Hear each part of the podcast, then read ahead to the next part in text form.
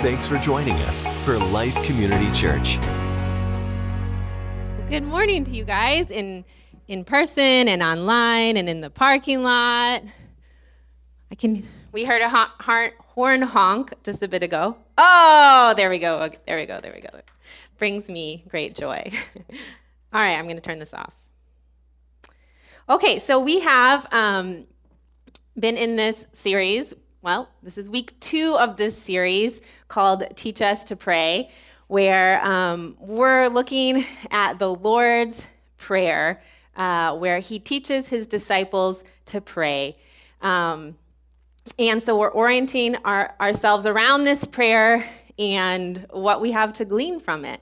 Um, if you want to, jump on our Facebook page. Uh, you can turn your uh, video volume all the way down, and you can comment and interact with our whole group that way, and it's a lot of fun. So, one of my questions for you this morning, when we're thinking about prayer is what do you think keeps us from praying? And you can, if you're on our Facebook page, you can interact, you can put your comments in there. What do you think keeps us from praying? What do you think keeps us from a regular habit of prayer in our life, a regular practice of prayer? Um, you know, some people do have a gift of prayer. It's called the gift of intercession, right? So some people have a lot of joy in praying on behalf of other people, on behalf of circumstances, things going on in the world. They can sustain a longer practice of prayer. And we, we just bless people that have that gift of prayer because we need them in the church body, right? But not all of us feel that that great draw towards prayer. Sometimes we have kind of an up and down relationship with prayer, um, where you know we might desire to pray and we get in rhythms of praying, but then we might have days, weeks, or seasons where we like just neglect it altogether. Um, we're, we don't always find ourselves praying as often, maybe as we would like to pray. Um, so, yeah, someone said fear of not knowing if you're doing it right. I think that's, we feel that. We feel like our prayers have to sound a certain way or have a certain quality to them. Um, we have to have this knowledge of how to do it. Sometimes it's just busyness, distraction, right? Where, um, you know, we define prayer as a conversation with God. But I find it that you have to be intentional about that conversation because you don't see God face to face. And I have four people in my immediate family, and I'm telling you, I'm bombarded with conversation with them all day long, right? And if I don't, I can get to the end of a, a busy, hectic day and forget about the conversation with my Father in heaven. Um, I set phone reminders. I set alarms on my phone so that it interrupts me um, in the middle of my day, and that prompts me. Because uh, a lot of times that distraction gets in the way. Or when we are distracted, we don't like that sense of discontentment. So we get out our phones and we're on TV, we're doing all the things to kind of um, minimize that feeling of discontentment when we have those moments of empty space in our life. Um, so last week, Dan talked about um, this passage, the Lord's Prayer, and right before it, we see that the disciples are in proximity to Jesus, uh, and they can overhear Jesus' prayer with his Father. And something that they heard and witnessed, it, it struck something in them. And they wanted a taste of what they saw that Jesus had with um, his Father. So they ask him, Jesus, teach us to pray. And it's in Luke 11, 1 through 2. It says this Once Jesus was in a certain place praying. And when he finished, one of his disciples said to him, Lord, teach us to pray as John taught his disciples to pray. Um, and so we also talked last week. Dan was like, okay, so what do you think characterized Jesus' prayer life that the disciples took notice of, you know, that they were they were intrigued by? And we said things like, you know, intimacy and connection and peace. And I think I think all those things are true. Um, but I've been struck by that and I've been chewing on it all week because it's fascinating to, to not just read scripture, but to kind of give yourself the freedom to just kind of imagine the scene a little bit and put yourself in there. And so I'm thinking, what did the disciples notice about Jesus? Um, and I think they, they saw some kind of relationship, really. They witnessed a relationship. And then the prayer that Jesus gives us is kind of this window into that relationship that Jesus had with his Father that now he's inviting us into. So this prayer starts in Matthew 6 9, and it says, Therefore, this is what Jesus says as he's teaching them to pray, therefore, you should pray like this Our Father in heaven. And we're going to stop right there. Our Father in heaven. That's the phrase we're going to talk about this morning. Our Father in heaven. Now, some traditions call the Lord's Prayer the Our Father. Specifically, um, this is how it opens. And we're just going to look at this phrase and what it means for Jesus to address his heavenly Father and for us to also say, Our Father in heaven. And I've been really thinking about um, that God had pleasure for his son. There was a, there was a relationship of just delight and pleasure. God had so much pleasure in his earthly son. And, you know, I mean, I feel that way as a parent. I have so much delight and joy and pleasure in my three girls, most of the time, right? Every now and then, I, I can feel a little crazy, but um, there's, there's just deep pleasure in my heart. And there must have been a pleasure on Jesus that the, disciples really witnessed. You know, they had seen that he had power. They had seen him uh, perform miracles up until this point, right? They saw the feeding of the 5,000. They witnessed um, him calming the storms. So they knew that he could be a peaceful presence. They knew he could be a powerful presence. They knew those things about, about Jesus already. But what did they witness in prayer? I think it was this, this deep, pleasurable relationship between the Father and the Son, a communion, a quality of relationship. And so I've just been meditating on what that must have been like for them to see.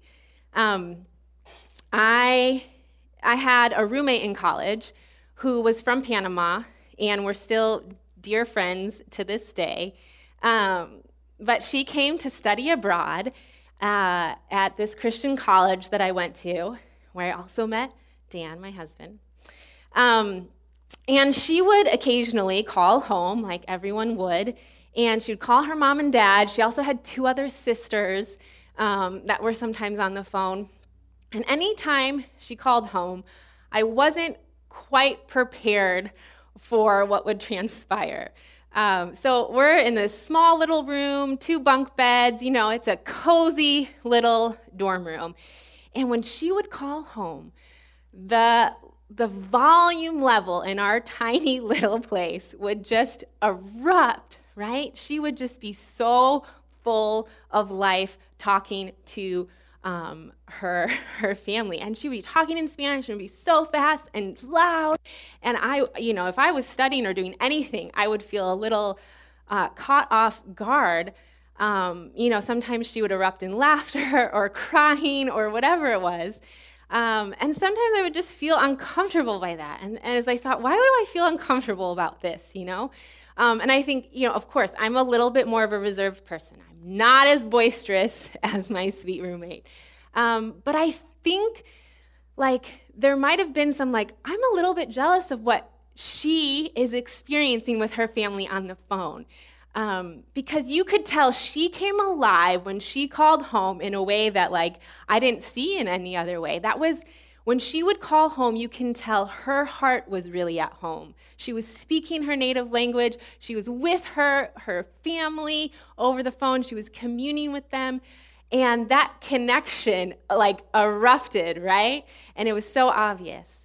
Um, I don't know, like, if you've ever seen a relationship um, from afar or, or, or saw people that had a deep connection and you kind of wanted a piece of that you know? Maybe there was a part of you that was a little a little bit jealous. Um, but i imagine that when jesus was talking to his father his heart was at home in that communication. And it was similar to how my, my friend's heart was at home with her family. Now, maybe Jesus wasn't as loud, you know, we don't know, but they at least overheard him, right, wherever the disciples were. Um, and sometimes we are starved of that kind of connection, right? We might have it with one or two people, but the way we live our lives, you know, social media does nothing to help fill this type of connection, this deep uh, need for intimacy inside of us. And so that's what prayer is inviting us to the, the, the connection that our hearts really need with our Heavenly Father. So, Richard Foster, he's a, theologian um, that's written a few books on spiritual development. He writes this about prayer. He says, For far too long, we've been in a country, in a far country, a country of noise and hurry and crowds, a country of climb and push and shove, a country of frustration and fear and intimidation. And He welcomes us home home to serenity and peace and joy, home to friendship and fellowship and openness, home to intimacy and acceptance and affirmation. So I think prayer is this journey to the heart of the Father, where we are welcomed home. And that's what it is for us. He is there, always present to you, welcoming you in. And as you say, Our Father in heaven, you're just interacting and saying hello to the welcome that's already there for you. Um, on my birthday last year, I went to Nothing Bundt Cake. I don't know if you've ever been there, but it's a little you know, bakery, delicious cakes. They give you, yeah, tell me if you've been there. Um, they give you free little cakes on your birthday. So you should sign up for their little birthday list because they're delicious. Um, and I love claiming free things for my birthday. It's like really satisfying. Um, is anybody else like that? Like to claim free things for their birthday? So let me know since I'm newish to the area if there's any place I should go. Um, but Nothing Bundt Cake. I went there. I walked in, and as I walked into the door, um, behind the counter, someone said, Welcome in. And I kind of looked around and I kind of looked behind me and I thought, oh, is there somebody else like coming through the door behind me? Um, maybe I was living under a rock, but I had not heard the phrase welcome in in a service industry before. I've worked at Starbucks. We would say things like good morning or welcome to Starbucks, but I hadn't heard welcome in. And it kind of caught me off guard. And now, since then, I've heard it a few other times. Um, but it's just this posture that you are welcome in in this environment. And I think of that when we approach God in prayer and we say, Our Father in heaven, He's already present with us. Say, Welcome in. Welcome into my heart. Welcome into my uh, relationship with me. He's already there, welcoming us in to the embrace of the Father. Um, someone is saying Avanti's I should go to Avanti's for my free meal for my birthday. Anybody else like Avanti's? Woo! All right, we have a big fan group for Avanti's over here. um, One day, a father was walking uh, in a shopping mall with his uh, two year old son, and the son was just in a cranky mood, was having a really difficult time just being calm and at peace. And we've all been there uh, as parents, maybe with a small little human that you can't quite control, and they're losing it, and you're just trying to get through. And this father had a moment of inspiration, which does occasionally happen to us as parents. Thank the Lord, we can act in ways that aren't natural sometimes to how we want to. And so, this father, in the moment of frustration, he decided to scoop up his son and hold him close. And he began singing to him, uh, not in rhyming words, off key, but he, he began singing about his love to him. And he said, I love you, son. I'm so glad you're my boy. You make me happy. I love the way you laugh. And he just started singing these little phrases to him. And the, the child began to relax and be still, finally. And so the dad went on shopping. And then when he finished, they went to the car. And as, as the father was buckling him in his car seat, the child lifted his head and he said, Daddy, sing it to me again. And, and that's the way our Father is with us. You know, when we enter into prayer, He just gathers us in His arms and He holds us close wherever we are, whatever grumbling and frustration and toddler like behavior we come with, He receives us with loving, open arms. And, and then our bodies begin to relax and we can be still in His presence. And when we feel that security, then we can love Him in return and worship Him and rest in His arms. Now, I would say sometimes um, it, it is hard for us to picture God like this, right? Sometimes we have uh, wounds, parent wounds, and I, I think they're, they're kind of like heart splinters. You know, we got to pluck out those heart splinters.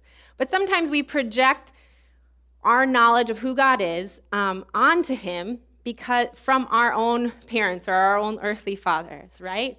Rather than knowing God for who He is, um, separate from our parents. That's just a, that's just a hard thing that we kind of have to figure out sometimes. Um, sometimes we've some of us have had an absent dad, where maybe he was physically gone or emotionally gone but he just wasn't able to connect with us the way our hearts really needed. Um, sometimes we've had an angry father that we, we kind of always felt like we had to be on edge and our, our performance had to be just right, or we might, uh, we might be the brunt of that anger. Some of us maybe have experienced real tragedy of an abusive dad. That's, that um, our hearts have had traumatic experiences. Some of us have had a good dad, an okay dad, loved us, supported us. Some have, of us have even had a father that has shown us the real father. But in any of those circumstances, we have to know who God is outside of those earthly fathers and see okay, what are we projecting on God that's not really true about Him?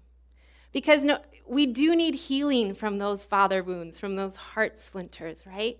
Because it's hard for us then to have this lens to see God clearly. But wherever we are on our journey of maybe healing from some of those father wounds, we can make the choice to see God in his own light and in his character for who he is. Because we learn about how to be good parents by looking at God. We don't learn about who God is by always looking at our parents, because sometimes even the best fathers are, are flawed, right? So we look at who God is in his own self, and then we learn how to be good parents. Um, so let's, let's look briefly at this word in, in Matthew 6. It says, Our Father, right? Our Father in heaven. The word Father in Matthew 6 9 would be translated um, as Abba in the Aramaic, Aramaic language, which was the everyday language spoken by Jesus. Now, the Bible isn't translated this in this, but it's the language that Jesus spoke. And he says Abba, which is the Jewish word for father. And uh, little Jewish boys would be calling their dads Abba, Abba, Abba. But also, adult children would use it to call uh, their fathers. Um, so sometimes we've, we've heard, I don't know if you've heard, Abba is translated as daddy, but it's not, it's like there's no English word to really capture what Abba means. It's not quite daddy because an adult child would also call their dad Abba. But it is this very honoring, endearing term that has reverence, but also warmth and connection and intimacy all wrapped up into it. And there's only three occasions where Jesus in, in Scripture, um, well, not just Jesus, but there's three occasions where the, the use of the word Abba is in the New Testament. And one of those is in Mark 14, 36. Jesus uses this again, saying Abba. That's what he's calling his father. And this scripture is on the, he says this on the eve of his crucifixion, right as he's facing torture and death. He knows it's going to happen. And this is his prayer Abba, Father, for you, all things are possible. Remove this cup from me. Remove this suffering from me, is what he's asking. Yet, not what I want, but what you want. How can he speak to God like that when he's facing such a, a, a scary circumstance? I mean, I think the only way that he can address his father with this kind of endearment, with this kind of term, is that he really trusts his father. He loves him, he knows he's secure, and he trusts him. Um, and sometimes, like, Okay, so we grow in the knowledge of who God is as we learn to, to look at Him in His own realm of character. And then as we learn that we're loved, we move into trust.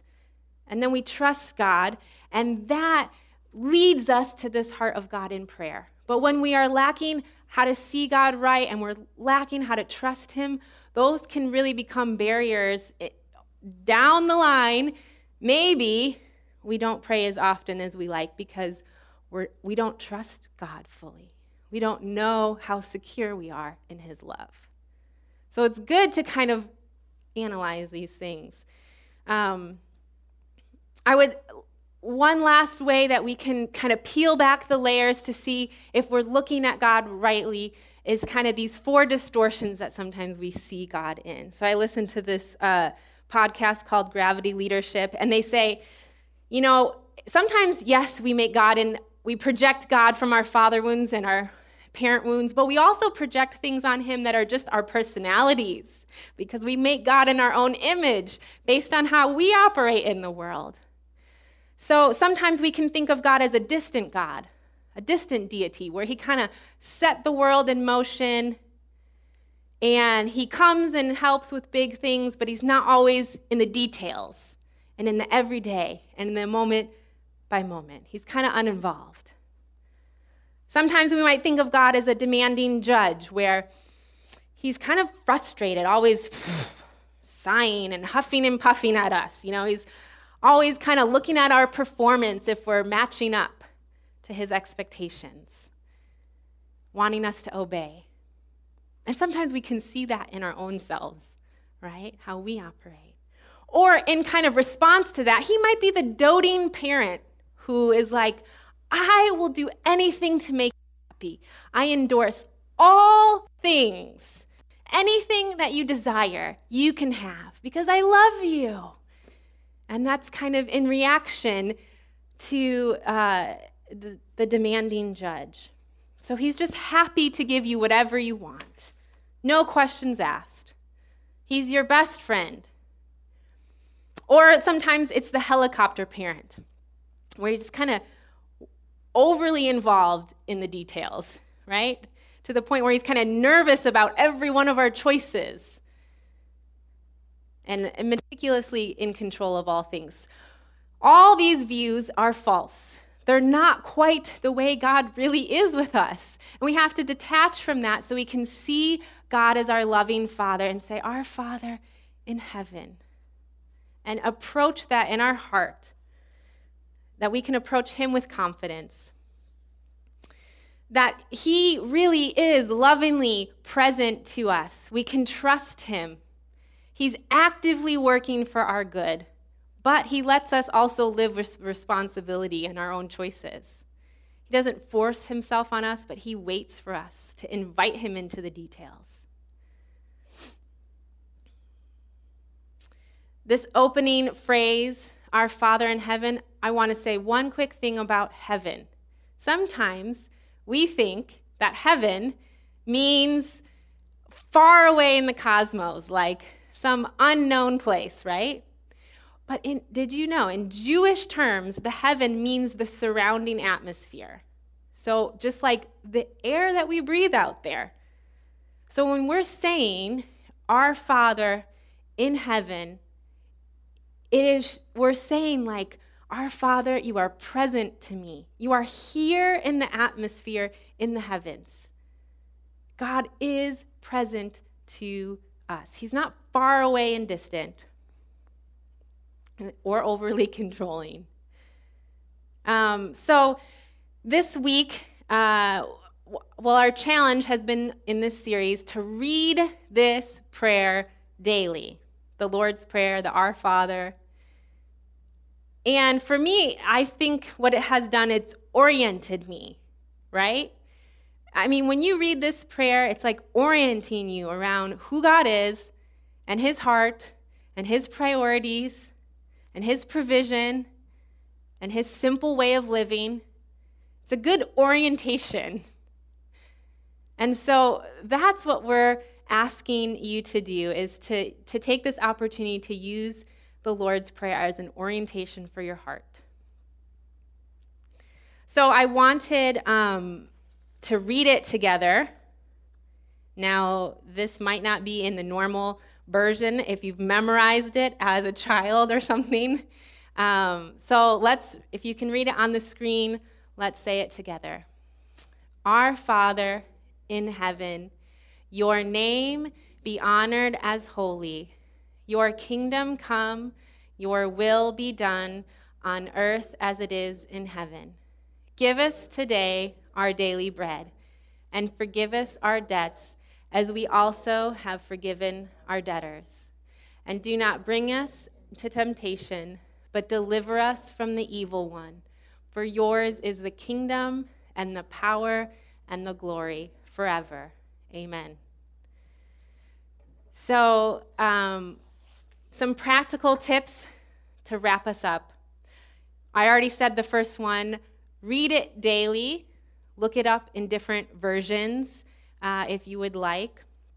Use it as an anchor. You can use it as a springboard to, to continue praying. Two, make a list of things that might be holding you back from your prayer life.